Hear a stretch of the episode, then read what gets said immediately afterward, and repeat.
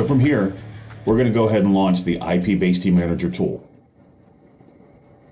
When launched, a window will appear on your screen that looks like this. From here, there's different options you can select from, but also information provided. You have the version of the IPBaseT Manager tool.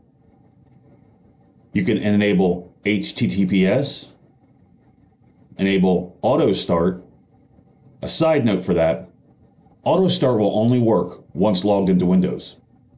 Aurora Multimedia recommends setting up auto login for systems that are in remote locations which cannot be accessed easily. You're also provided with three options. Whether you're connecting to an IPX system, a VLX system, or a VPX system. For this scenario, I'm going to be looking at the VPX options.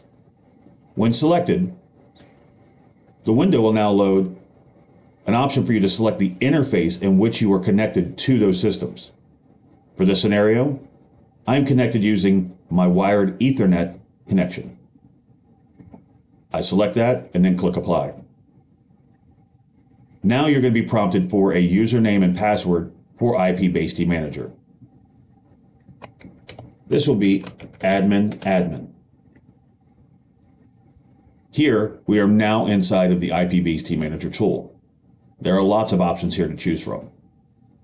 But just to point out a few things that are very obvious.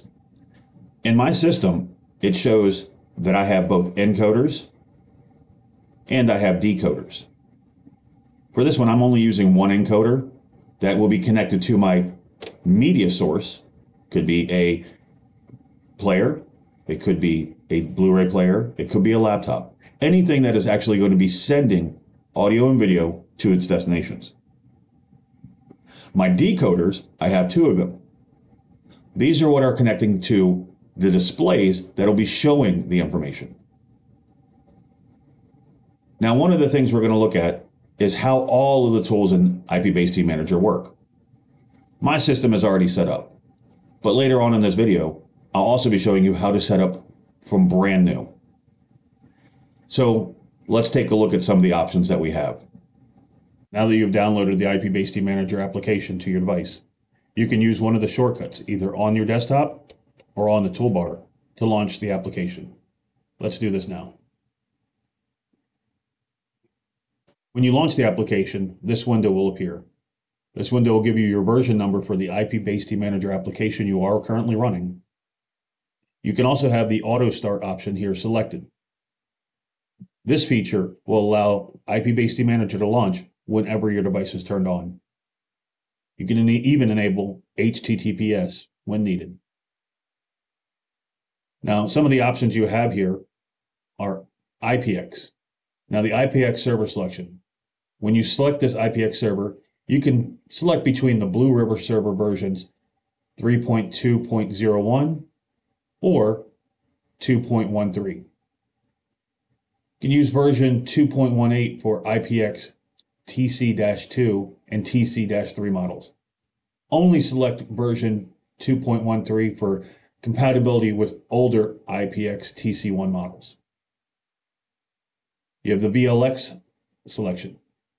The VLX network selection, you must select the network interface you want to use.